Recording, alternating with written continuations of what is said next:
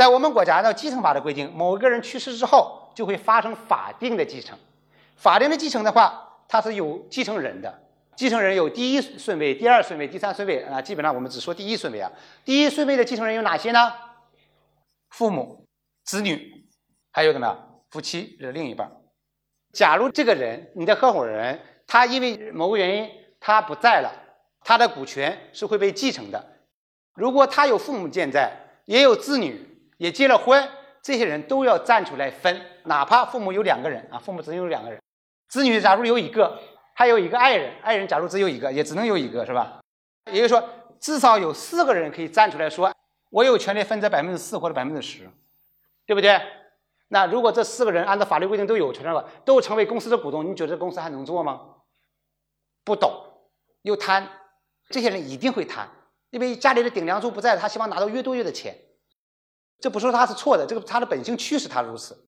所以我们必须在我们的股权协议里面约定好，就是我们有一个项目就没有约定，然后人家一堆人站出来说我们这个要继承，我们也不要钱，我们就要股权，四个人每个人百分之二十五。企业老板敢不敢给啊？不敢给。哎，你要让他真为成为股东的话，你说怎么开股东会？投票的时候如果不投投反对票的话怎么办？不敢给啊。所以这个就需要我们约定清楚。我们跟我们合伙人的股权协议里面约定清楚，就是说，当你出现这种死亡的情况下，你的继承人是可以继承你的股权的。我们没有办法去剥夺他的继承权，明白我的意思吗？除非我们原来有约定做这个东西的话，他跟他的继承人也说得清楚，是不能继承的。或者说，我们合伙人之间就有约定，就是当有一天我们某个人不在的时候，发现我的股权大家分了，跟我的继承人没有关系，这个人是不会跟你创业的。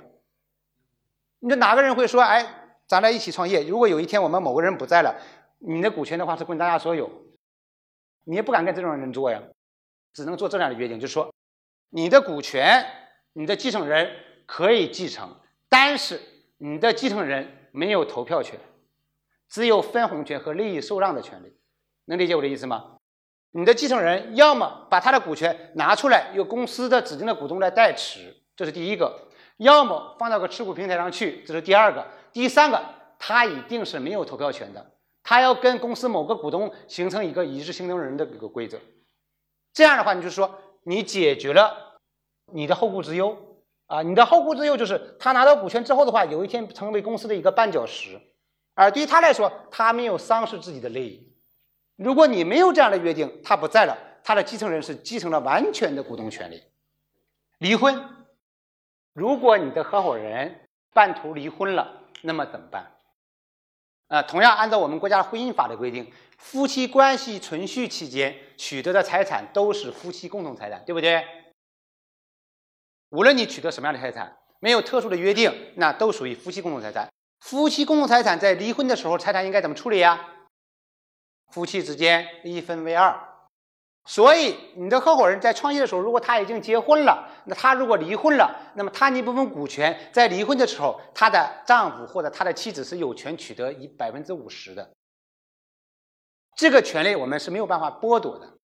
我们曾经出现过有的项目啊，包括投资人说我要投你这项目可以呀，你要会写个承诺，如果有一天你离婚了，你老婆的话是不能主张这个股权的。我说这个谁敢拿回家去写？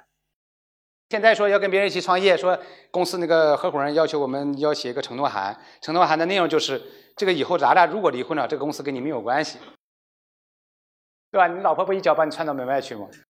说这个事情基本上是不现实，有没有这种情况存在？有，但是我认为这个是违反人性的，对吧？而且我觉得也不现实啊。所以呢，我们其实要解决的是，当出现这个问题的时候，我们怎么来处理？婚姻法的规定，他是有权利取得这个财产的。按照我们国家的婚姻法和最高院的司法解释，我们不能剥夺的是你的合伙人另一半的财产权、股权的财产权利。但是你可以约定，另一半取得的那个股权，他是可以没有投票权的。就是他离婚了，他的爱人取得了另一半股权，你是可以在。